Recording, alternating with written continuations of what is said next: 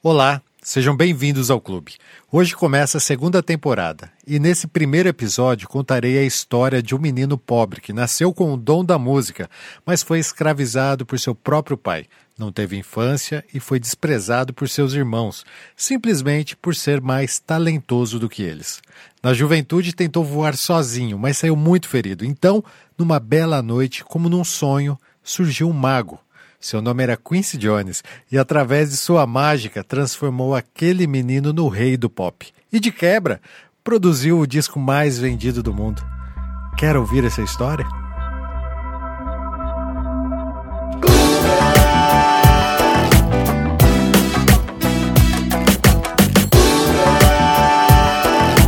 Clube da Música Autoral.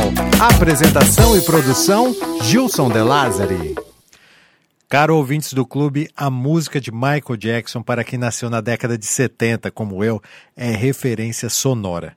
Eu sou técnico de som, adoro microfonar, timbrar e mixar bandas ao vivo. Fazer isso não tem muito segredo, sabe? É basicamente ajustar o volume. O que está mais alto, você deixa mais baixo, o que está mais baixo, você deixa mais alto. Mas para você ter segurança no que está fazendo, é necessário que conheça o som do local onde está trabalhando. Cada técnico tem uma forma de fazer isso. Nós chamamos de alinhamento. Eu, particularmente, chego no local do evento, espeto meu celular na mesa e deixo tocar por alguns minutos essa música aqui, ó.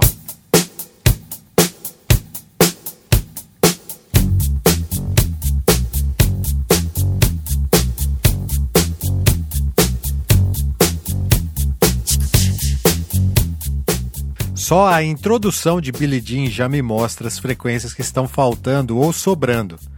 Cada momento desta canção está tatuado na minha mente. Com ela, testo, alinho o PA e estou pronto para trabalhar.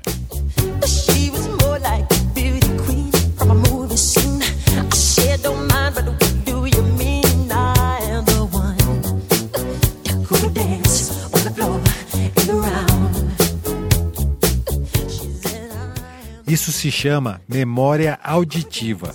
Acontece porque eu ouvi tanto Billie Jean, mas tanto, que memorizei as suas frequências.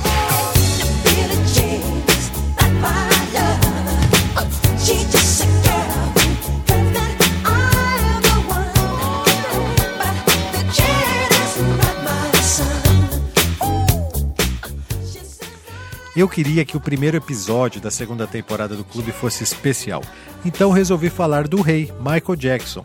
Cara, que história! Ele morreu em 2009 e todos relembramos sua jornada, mas nem por isso deixou de ser interessante. O que Michael Jackson fez em Thriller foi mais que interessante, foi sensacional. Superou todos os limites impostos até então. Era a música mexendo com a nossa imaginação e criando novas tendências. Thriller foi criado para ser um disco de terror e seu sucesso foi tão grande que nos assusta até hoje.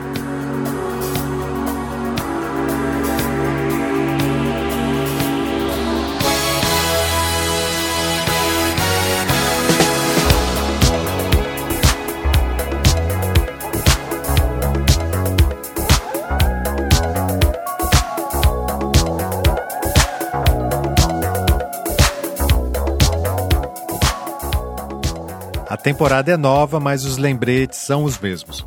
Tudo o que é narrado aqui nesse podcast é complementado nas redes sociais com imagens e vídeos. Por isso, se você não acompanha o clube, está perdendo.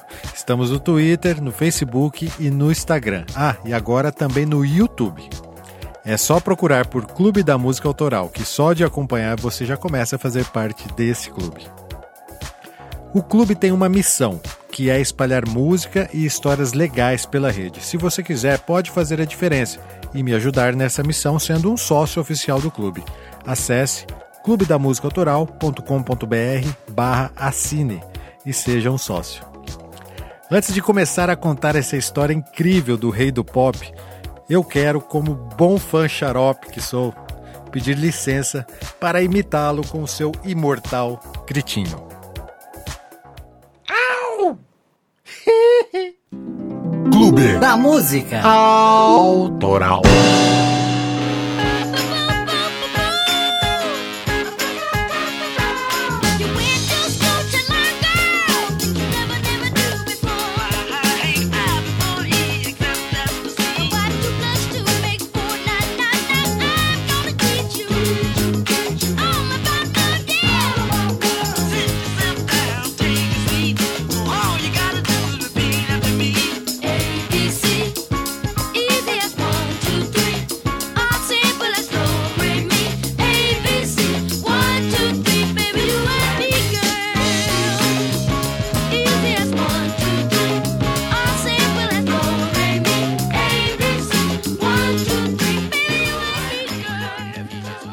1970, um grupo de adolescentes dançarinos lançavam a canção ABC.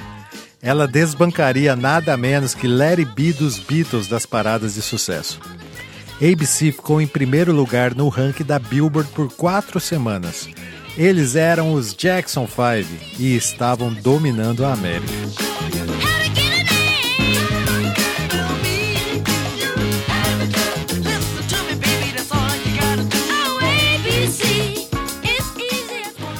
Aquele conjunto, formado por cinco irmãos alegres, impressionavam pelas danças sincronizadas.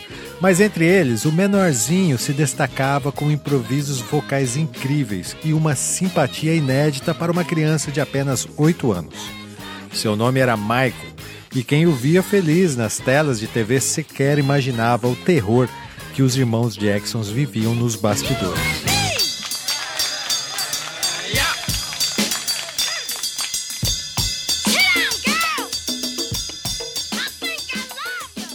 Joseph Jackson, o pai dos garotos, casou-se em 1948 com Catherine Scruse, a matriarca da família Jackson.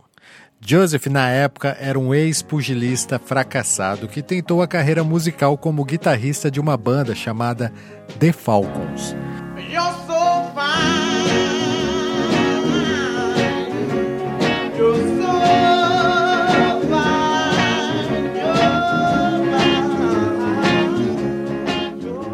Com o fracasso da banda, Joseph passou a trabalhar como operador de guindaste em Gary, Indiana, onde ele conheceu Catherine e tiveram nove filhos. Eles viviam em uma casa de apenas dois cômodos, era um ambiente de racionamento e segregação racial. Pai rígido que era, Joseph trancava sua guitarra no armário e nenhum de seus filhos podiam tocá-la. Mas Tito, um dos nove irmãos, sabia onde o pai guardava a chave e passou a pegar a guitarra. Logo, aprendeu a tocá-la, mas um dia, para o seu azar, uma corda quebrou. Depois de castigar Tito, Joseph entregou a guitarra a ele e pediu que mostrasse o que sabia fazer. Depois desse ocorrido, Joseph passou a deixar que os filhos tocassem a guitarra com cuidado.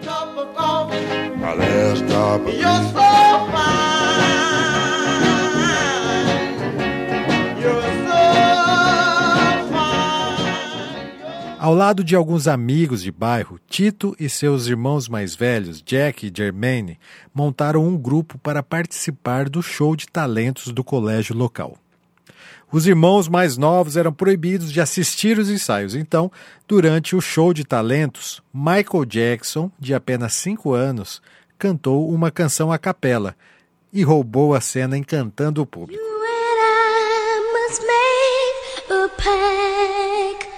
We must bring salvation back.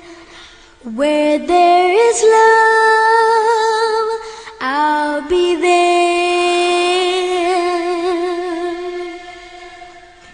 I'll reach out my hand to you. I'll have faith in all you do. Seu pai imediatamente teve a ideia de montar uma banda somente entre irmãos e a batizou de The Jackson Five.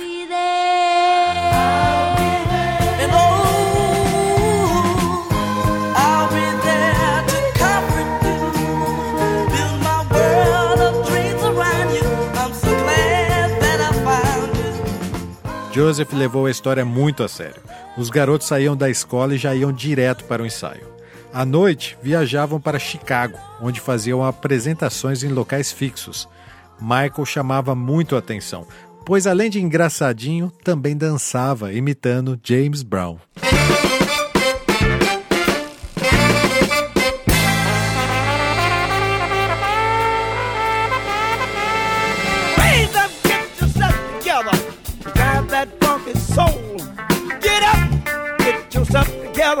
and drive your funky soul.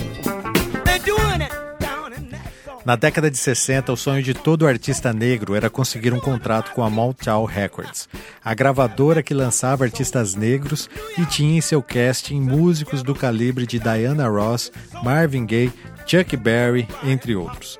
Joseph não tolerava erros durante as apresentações dos Jackson 5 e costumava castigá-los após as apresentações. Um dia, receberam um convite para uma audição em Detroit, onde o diretor da Mountain, Barry Gordon, estaria presente. Ao ver o show dos irmãos Jackson, Barry se levantou e disse que não tinha interesse, pois nunca mais trabalharia com crianças novamente.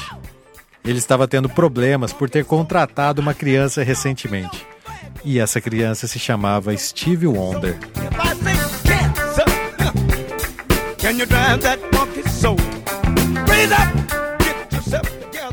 Os produtores musicais, funcionários de Barry Gordon, insistiram, e após um acordo com Joseph, onde ele ficaria responsável e acompanharia seus filhos em todos os shows, a Motown assinou com os Jackson 5. Seu primeiro single, I Want You Back, foi lançado em 1969 e de cara chegou ao primeiro lugar nas paradas americanas.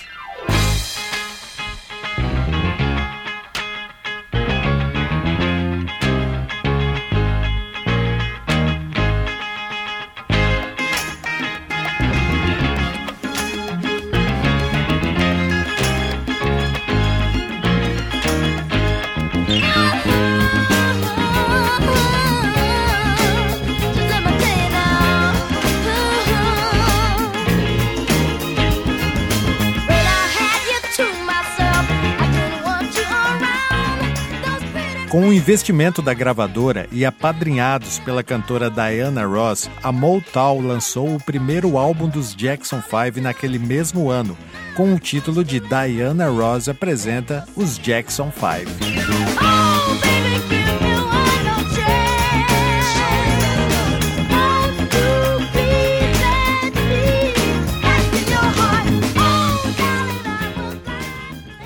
Os irmãos Jacksons viraram sensação.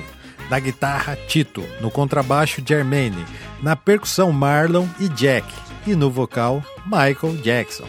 As suas apresentações nos programas de TV eram constantes. Em 1970, lançaram três álbuns: ABC, Third Album e um disco exclusivo com canções natalinas. Até desenho animado foi feito com o tema Jackson 5. Em 1971 lançaram mais dois álbuns. O ritmo era frenético e a Motown no mesmo ano resolveu lançar Michael em carreira solo, mesmo contra a vontade do grupo. Seu disco de estreia se chama Go To Be There e apesar de não ter ficado no topo das paradas, foi muito bem sucedido.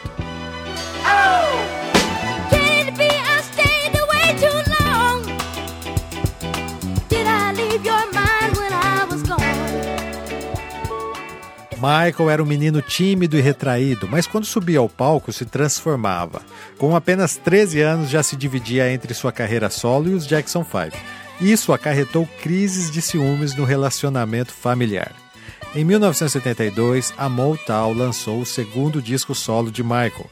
Nele, a canção título do álbum, Ben, também foi trilha sonora do filme de mesmo nome, que contava a história de um menino solitário que lembrava muito Michael nos bastidores do Jackson 5, sabe? É, na história da música, um menino conhece um ratinho e tornam-se melhores amigos. A trilha sonora foi indicada ao Oscar e Michael se tornou o novo queridinho da América. Been the two of us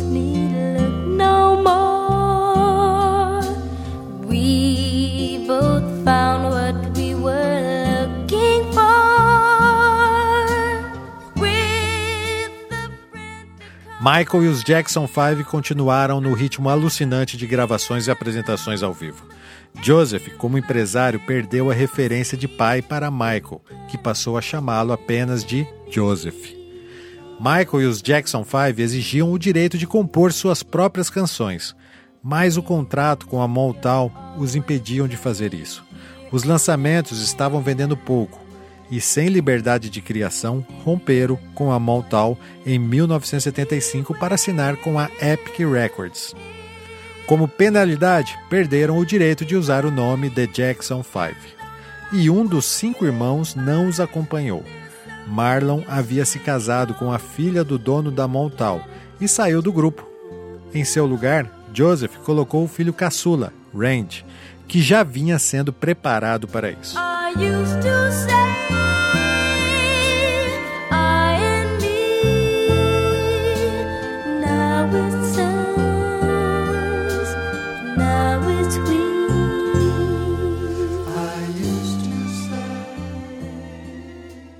Em 1978, já com um novo nome, The Jacksons, lançaram o disco Destiny, cujo maior sucesso foi uma canção escrita por Michael Jackson chamada Shake Your Body.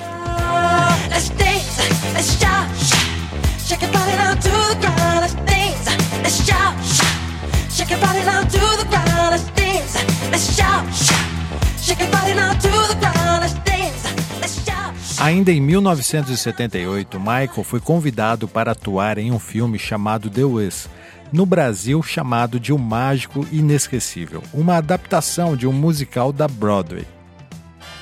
A história era baseada no clássico O Mágico de Oz. Diana Ross fez o papel de Dorothy e Michael era o espantalho. O filme foi indicado a quatro Oscars, mas não faturou nenhum. A grande polêmica ficou por conta do depoimento de Diana Ross acusando Michael de a ter ofuscado no filme. Detalhe, hein? Michael nesse filme faz o papel de um personagem que não tira a máscara o filme todo. Quem já é tiozão como eu pode lembrar desse clássico da sessão da tarde.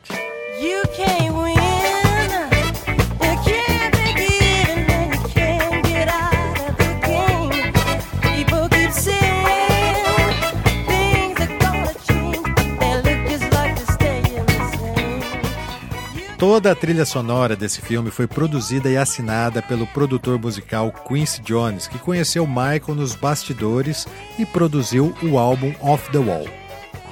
Mas antes de falar desse clássico, precisamos conhecer melhor a história do mago, The Dude, Quincy Jones.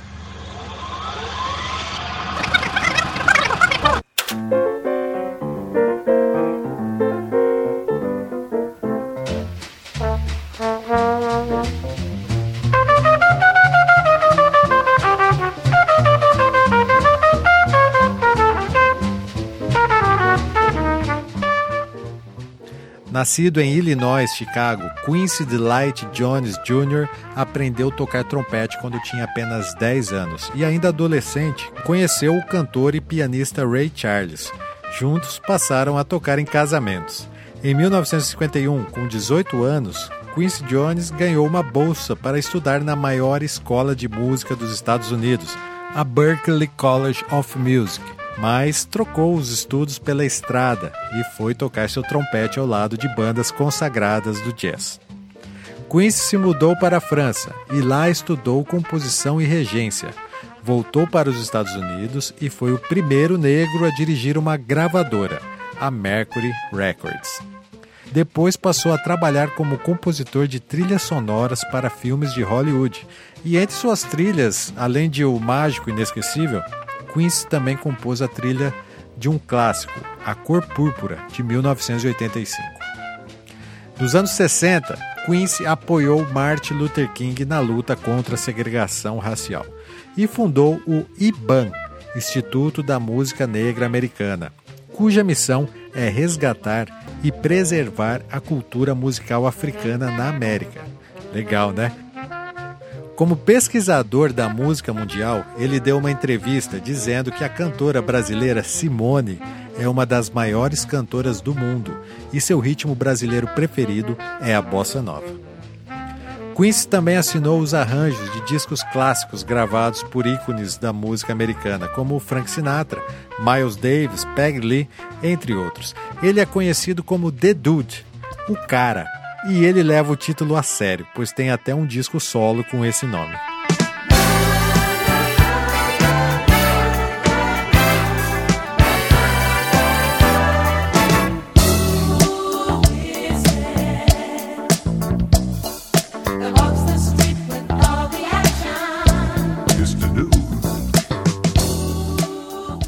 Mas o ápice da carreira de produtor musical de Quincy se deu em 1978, quando Michael, durante as gravações da trilha sonora do filme The Wiz, perguntou para Quincy se ele poderia indicar algum bom produtor que conseguisse fazer algo totalmente diferente do que os Jacksons vinham fazendo. E Quincy Jones, na maior cara de pau, respondeu para Michael: Eu. Daí, bom, ouçam o que aconteceu.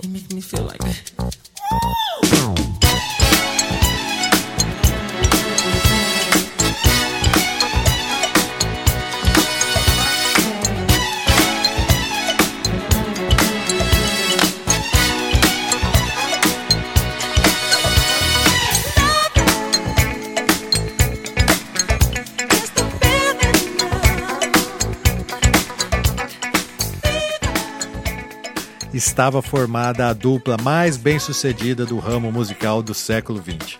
Off the Wall foi um tremendo sucesso de vendas, tornando-se um dos mais aclamados discos do ano e uma referência da música negra. Michael encontrou em Quincy o pai que nunca teve. O disco Off the Wall representa a mudança musical de Michael. Ele deixa para trás as heranças dos Jackson 5 e funde referências do funk, do jazz e da disco com música eletrônica. Off the Wall é um marco na história da música pop mundial. Ele deu o primeiro Grammy a Michael, além de estar entre os melhores discos já produzidos. Também é o trabalho que definitivamente apresentou Michael Jackson para o mundo. A verdadeira essência de Michael Jackson, segundo seus fãs mais puritanos, é você só encontra nesse disco.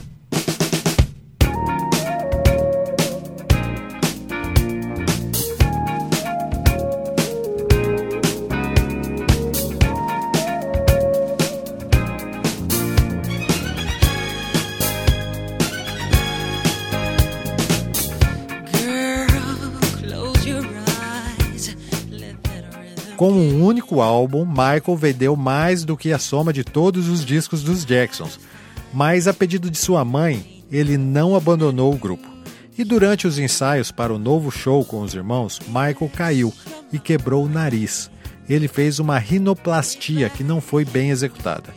E a partir disso passou a ter problemas respiratórios, o que o levou a outras inúmeras cirurgias de nariz e que vieram a desfigurá-lo no futuro.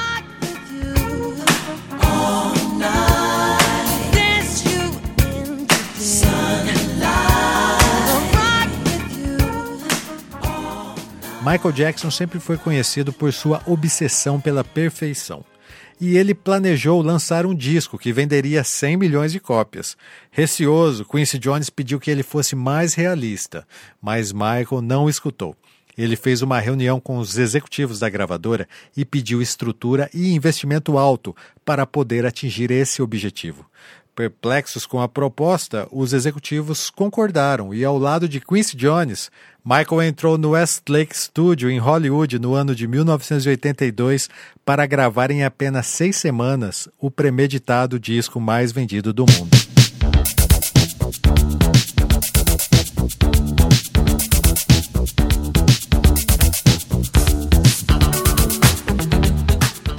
O álbum Thriller é um fenômeno em todos os sentidos. Ele ganhou oito Grammys, um recorde até hoje. Ficou simultaneamente em primeiro lugar nas paradas de sucesso de sete países diferentes.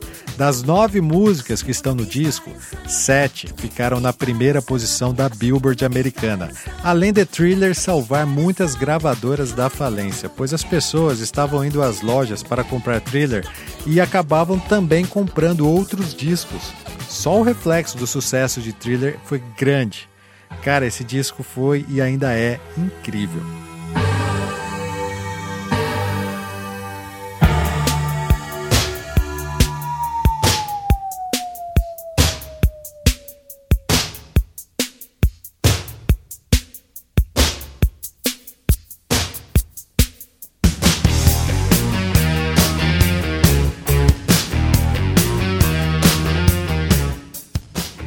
Durante a produção desse álbum, Quincy pediu a Michael que fizesse uma canção rock e ele compôs Beat It.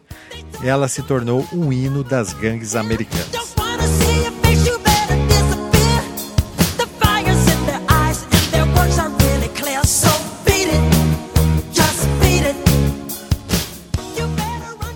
O Van Halen estava em alta, então Quincy sugeriu que o guitarrista Ed Van Halen gravasse o solo de guitarra de Beat It. Na sessão de gravação, durante a execução do solo, o amplificador de guitarra explodiu. Quincy disse que em 40 anos de carreira nunca havia visto isso acontecer. E a partir daquele momento começou a acreditar no impacto que o novo disco de Michael Jackson teria. Ouça o solo de Ed, que é considerado por muitos críticos como o melhor solo de guitarra já feito.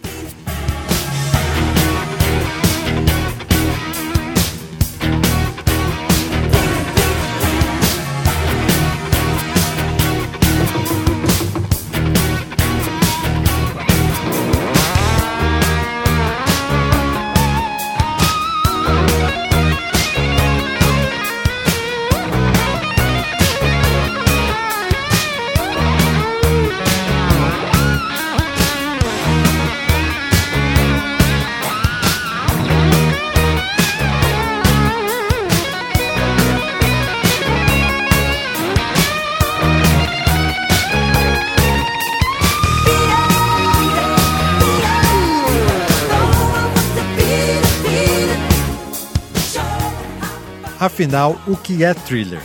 Uma canção, uma coreografia, um filme ou o disco mais vendido do mundo? Olha, ele é tudo isso e mais um pouco. A canção que dá título ao álbum foi escrita por um compositor chamado Rod Temperton, que já havia composto Rock With e Off the Wall, do álbum anterior de Michael.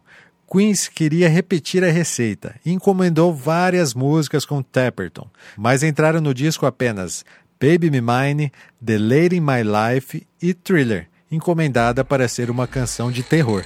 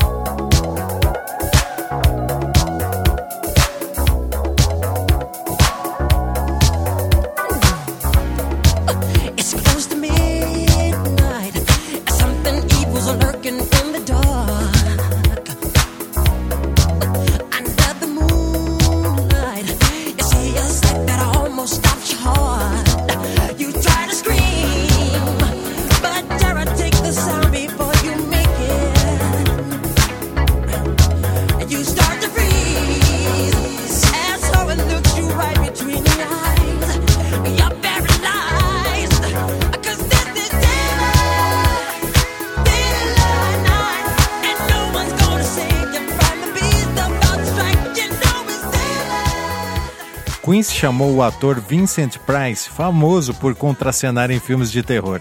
E é dele a voz macabra do fim dessa canção. Darkness falls across the land. The midnight hour is close at hand. Creatures crawl in search of blood to terrorize your neighborhood. And whosoever shall be found without the soul for getting down must stand and face the hounds of hell.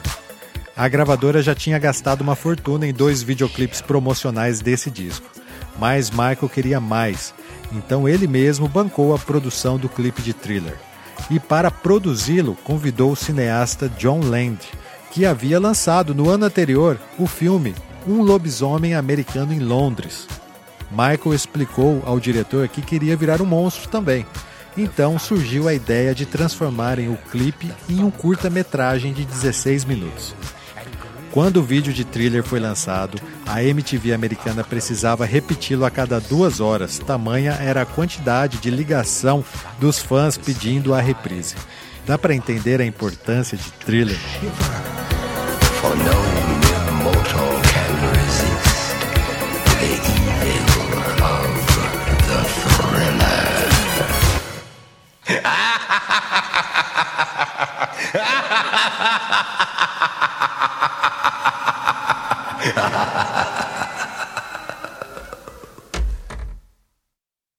Entre todos os sete super sucessos desse disco, um deles até hoje é referenciado como a melhor composição de Michael Jackson e leva o nome de uma garota, que também é a estrela do episódio 11 do Clube da Música Autoral.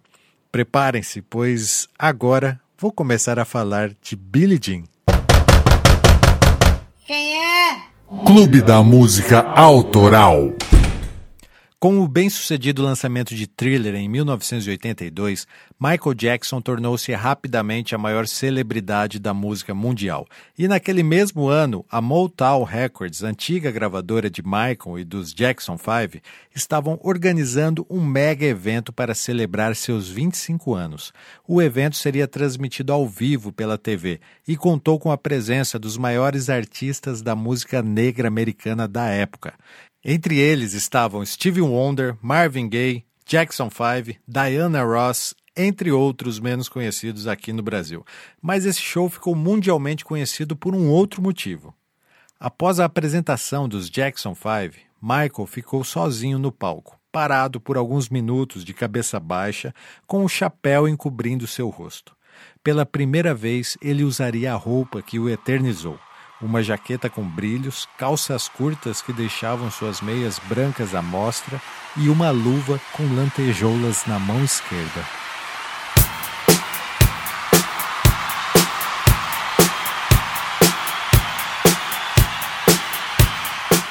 Billie Jean inicialmente havia sido rejeitada por Quincy Jones, purista do estilo jazz, ele não acreditava naquela canção. Dizia que a introdução era muito longa e a linha de baixo era repetitiva demais. Michael insistiu e Quincy concordou, mas tentou trocar o nome, pois Billie Jean era também o nome de uma famosa tenista da época que poderia processá-los. Mas Michael não abriu mão de nada. Billie Jean foi gravada exatamente como ele a compôs em sua casa, usando uma bateria eletrônica a canção chegou a ter incríveis 91 versões de mixagens diferentes. Mas no final, a versão que foi ao disco é apenas a segunda.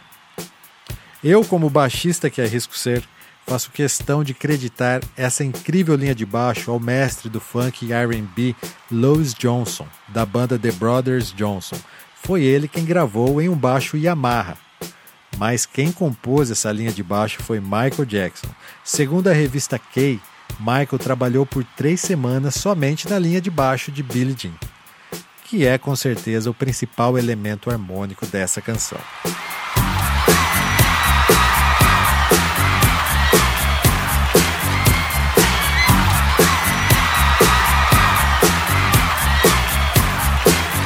Aquela apresentação da Maltal 25 é talvez a mais incrível apresentação de Michael, e você vai entender por quê. Jacob, como era conhecido pelos amigos mais íntimos, estava no auge da sua carreira. Aos 24 anos, ele já tinha 20 de experiência nos palcos. Meticuloso e perfeccionista, Michael sabia que a cobertura televisiva da NBC naquele evento daria visibilidade para sua criação. A plateia que lotava o teatro se entregou a ele logo nos primeiros compassos de dança. Mas quando Michael começa a cantar, ele é perfeito, parece o disco, mas ele está cantando ao vivo, em cima do playback.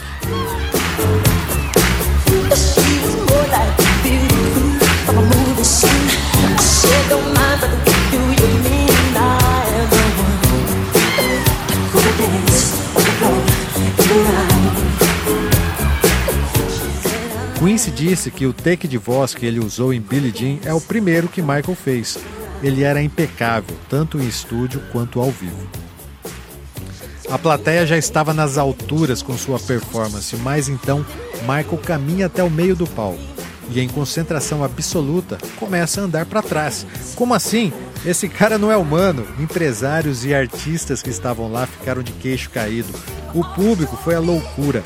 Michael estava lançando uma nova tendência ali, naquele momento, ao vivo. A caminhada para trás foi tão incrível que hoje esse show é conhecido como o dia do lançamento do Moonwalk.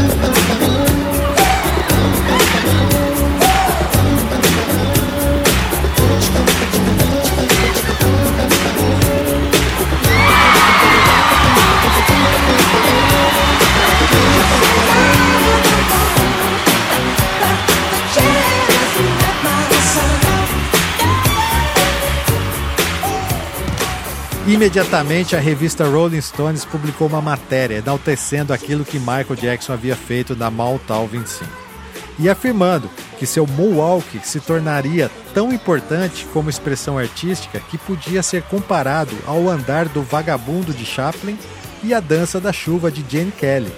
Cara, eu duvido que você nunca tentou fazer um moonwalk um dia na vida.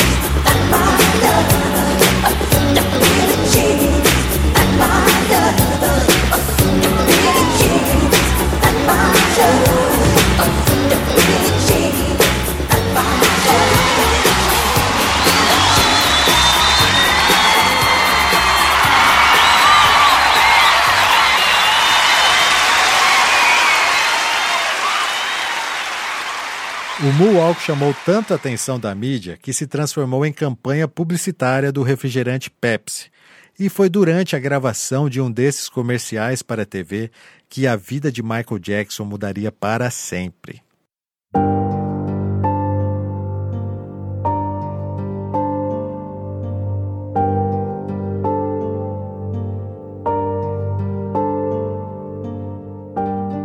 Era mais um dia comum de gravações em estúdio.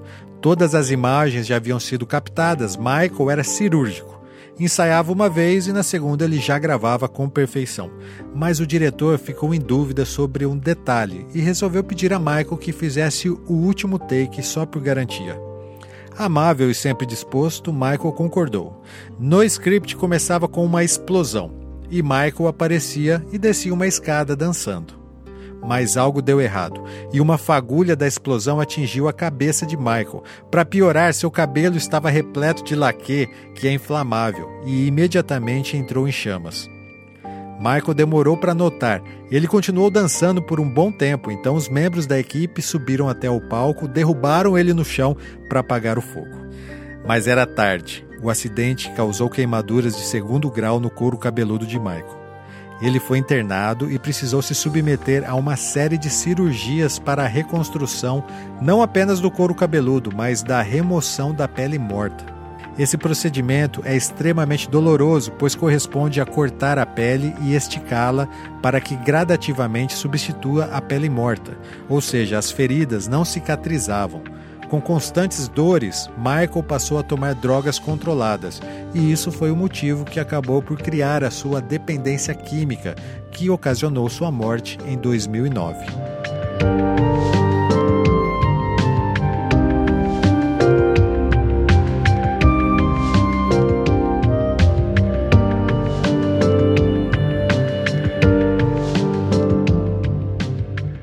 A letra de Billie Jean também é um caso à parte que envolve uma história incrível que Michael sempre negou, mas já foi confirmada por Quincy Jones e por seu amigo pessoal e biógrafo Jay Rand.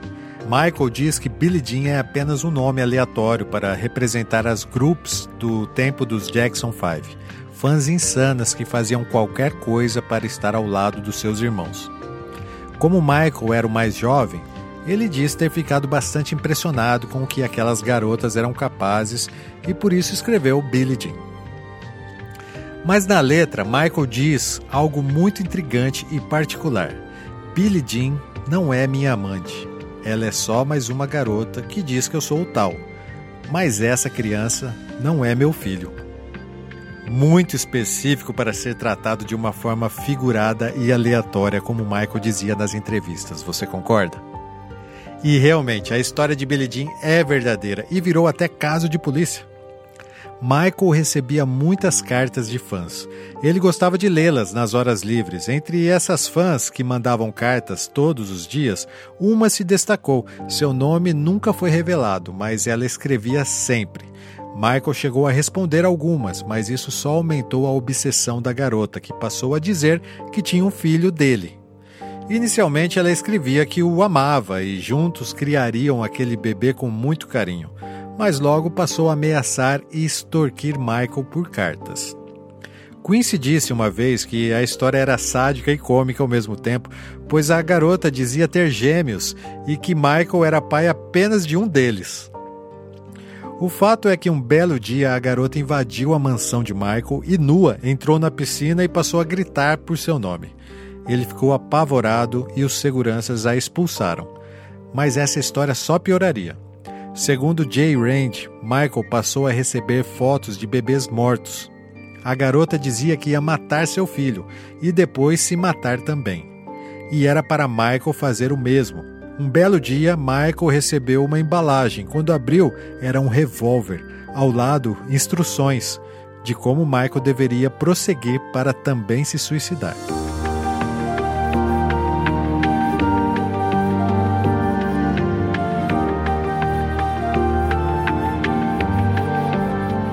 Michael fez queixa da garota na polícia e chegou até a elaborar um retrato falado. Anos depois, a polícia encontrou essa garota e, segundo Joseph, pai de Michael, ela foi internada em um manicômio. Michael ficou extremamente perturbado com tudo aquilo na época. Apesar de já ser adulto, ele reagia a determinadas situações como uma criança. Prova disso foi a entrevista que o cineasta Joe Land deu anos depois, falando sobre curiosidades do curta-metragem thriller. John disse que Michael queria ser um monstro parecido com o lobisomem do seu filme, cujas cenas de transformação são arrepiantes. John perguntou se Michael havia assistido o filme e ele disse que não, pois tinha medo e se assistisse talvez não conseguiria dormir à noite. Ele era realmente um adulto que esqueceu de crescer.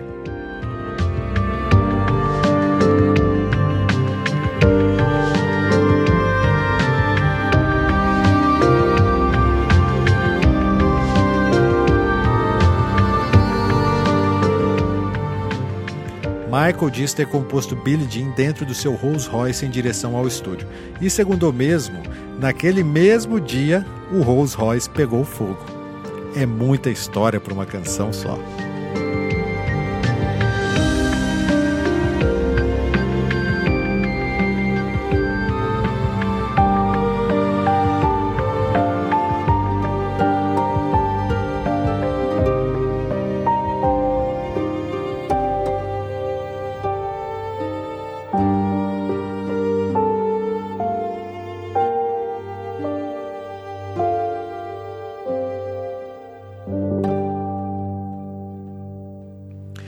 No ano seguinte, 1983, a cantora Lydia Murdoch compôs uma canção que seria uma resposta a Michael Jackson.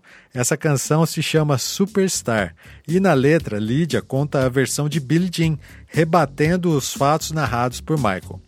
Chegou a ficar em 14º lugar nas paradas, mas Michael se absteve. Ele nunca comentou a respeito disso e a canção acabou esquecida.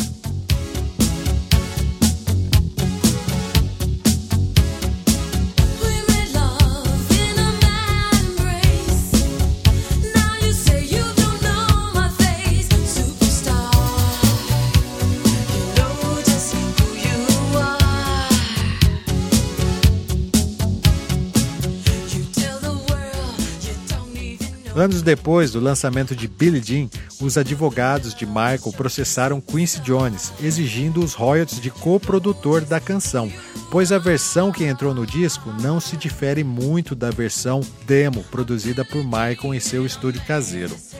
Ouça essa rara versão de Billie Jean como foi concebida por Michael em 1981. More kicking stuff in the phones. I need it. More bottom and kicking the phones.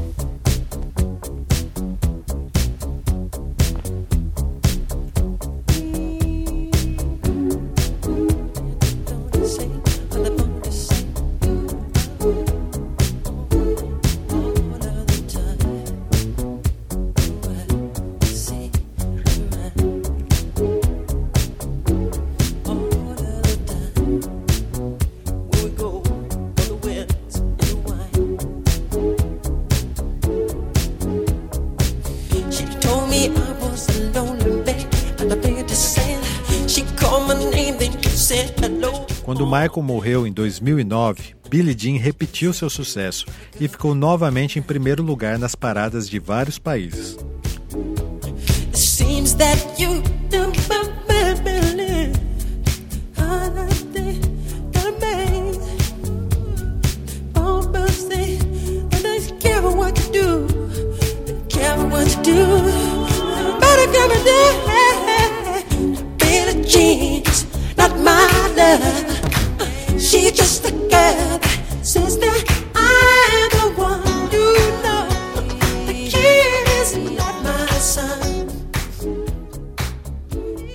Muitas versões de Billie Jean podem ser ouvidas na internet, milhares até.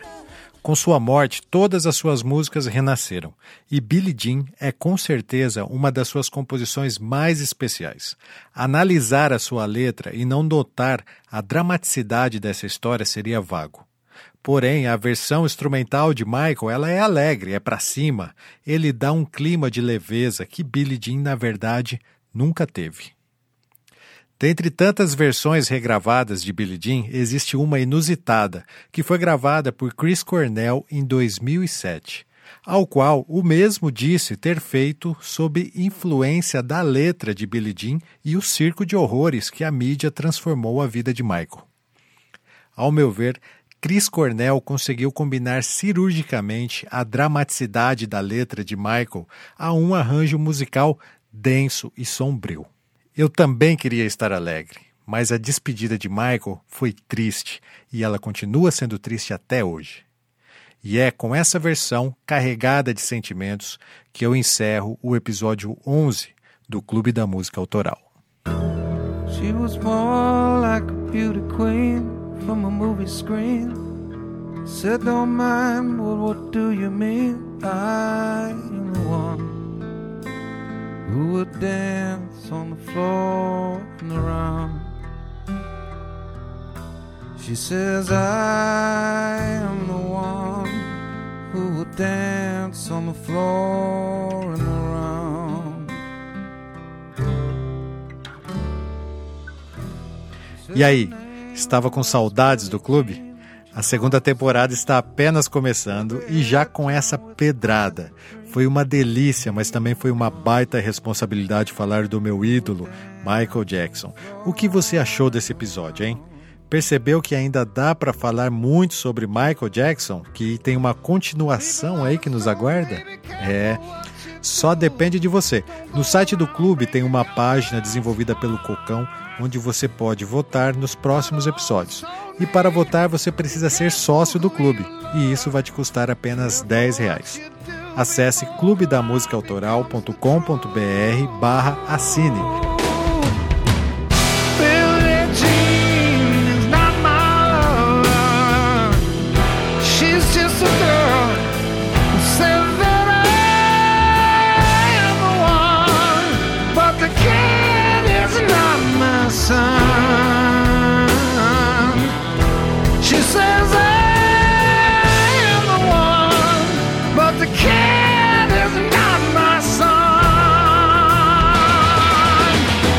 Se você preferir, posso te enviar os próximos programas por WhatsApp também. Na descrição desse episódio tem um link para a lista de transmissão. É só confirmar a mensagem, tá? Olha, depois de ouvir esse episódio, pode ser que você fique com saudades de ouvir Michael Jackson. Se isso acontecer, nem esquenta, cara. Foi pensando em você que eu criei uma playlist exclusiva no Spotify só com as canções que rolaram nesse episódio. Você pode procurar no Spotify por Clube da Música Autoral, mas qualquer coisa, entra lá no site do clube, clubedamusicaautoral.com.br.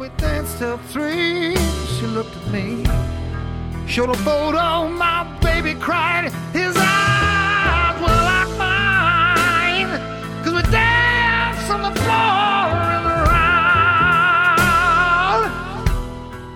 Você já sabe que eu completo as informações de todos os episódios nas redes sociais, não é? O clube está no Facebook, no Twitter, no Instagram e agora também no YouTube.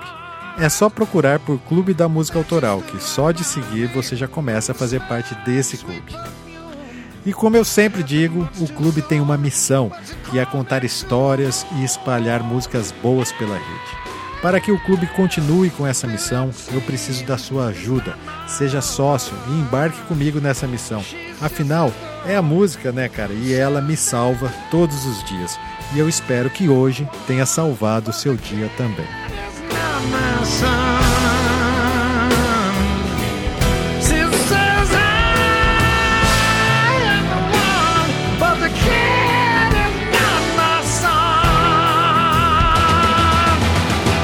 Meu nome é Gilson De Lázari e foi um prazer falar de música com vocês. Obrigado, Michael. Obrigado, Chris Cornell. E viva a música!